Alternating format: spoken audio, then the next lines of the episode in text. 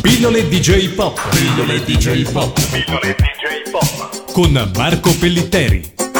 Ciao amici e benvenuti a questa nuova puntata di Pillole DJ Pop. Io sono Lorenzo e fra poco ci collegheremo con Marco Pellitteri per proseguire il viaggio all'interno della cultura pop giapponese.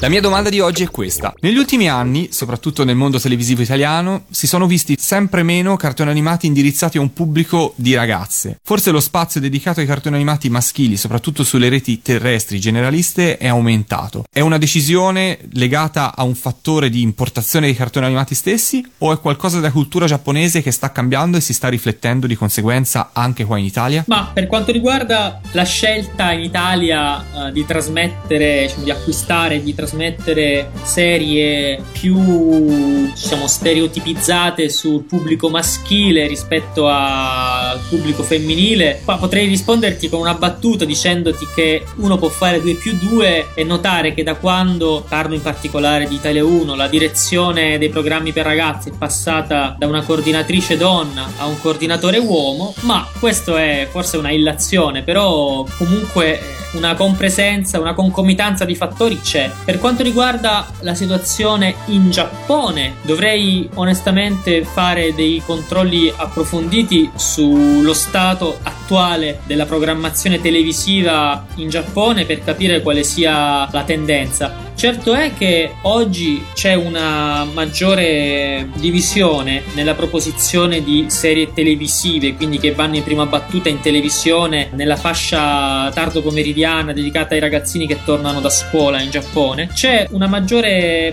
divisione di genere tra generi appunto molto avventurosi e con personaggi maschili e generi eh, diciamo, eh, disegni animati con personaggi femminili. Questo è forse anche un effetto della maggiore diversificazione del mondo del manga. Negli anni 70 e 80, pur essendoci la divisione tra shonen e shoujo, tra fumetti per ragazzini, fumetti per ragazzine, fumetti per giovani donne, fumetti per adulti, c'era comunque una differenziazione minore dal punto di vista dei contenuti e quindi delle destinazioni possibili. Una serie, faccio un esempio che ho già citato, una serie come Rittai Anime Yenaki Ko, ovvero Remy, le sue avventure, tecnicamente sarebbe uno shonen, no, tratto da un romanzo europeo, ma comunque uno shonen perché il protagonista è un giovane ragazzo, insomma, è un bambino ed è maschio, ma gli stilemi sono molto shoujo per certi aspetti.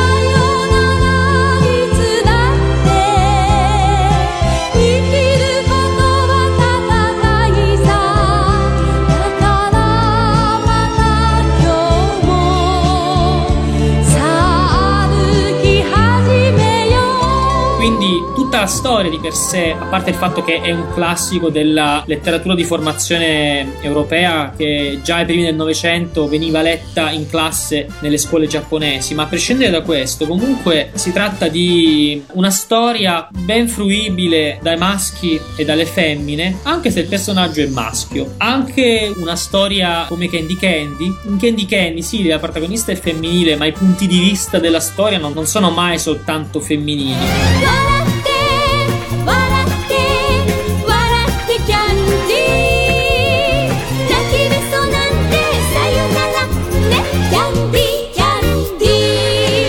Ed essendo una storia essenzialmente per eh, bambini o per la prima adolescenza, non c'è ancora questa precisa distinzione di genere, come invece c'è in altre serie che sono talmente chiaramente maschili come punto di vista e come esiti anche espressivi, pensiamo a Ken il guerriero, voglio dire. Lì c'è una forte divisione. Oggi questa divisione è ancora più accentuata. Una, una serie come Naruto, per esempio, che pur presenta personaggi anche femminili, forti, ben caratterizzati, a destinazione di per sé ma maschile che poi venga anche fruita dalle ragazze, questa è una cosa positiva.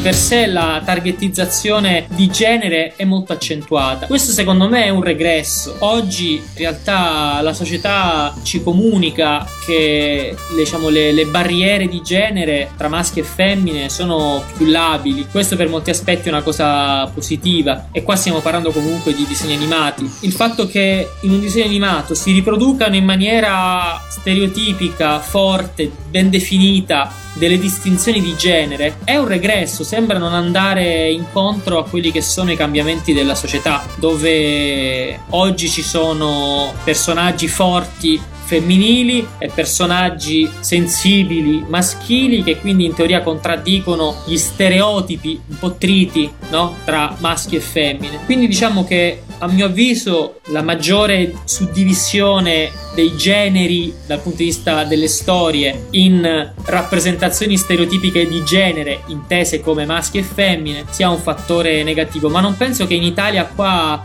si sia avvertito più di tanto questo eventuale shift giapponese perché fino a pochissimo tempo fa sia la Rai sia Mediaset trasmettevano il pomeriggio delle serie con protagonisti delle ragazzine. Da Sailor Moon negli anni, nei tardi anni 90 a eh, più di recente per esempio Rossana sempre su Mediaset e una serie come Super Girls se non sbaglio su Rai 2 qualche anno fa. Serie che poi presentata male ha avuto poco successo successo. Quindi diciamo si è avvertito meno che in Giappone. Una serie come Sailor Moon, eh, per esempio, che è palesemente indirizzata alle femminucce, alle ragazze, e però era molto seguita anche da, dai maschi. E questo in qualche modo riproduce una tendenza che era già in atto negli anni 90, che è più evidente anche adesso nel manga, ambito nel quale gli shoujo hanno come pubblico elettivo le ragazze, ma sono molto spesso letti anche dai ragazzi. Pillole DJ Pop. Pillole DJ Pop. Pillole DJ Pop. Con Marco Pellitteri.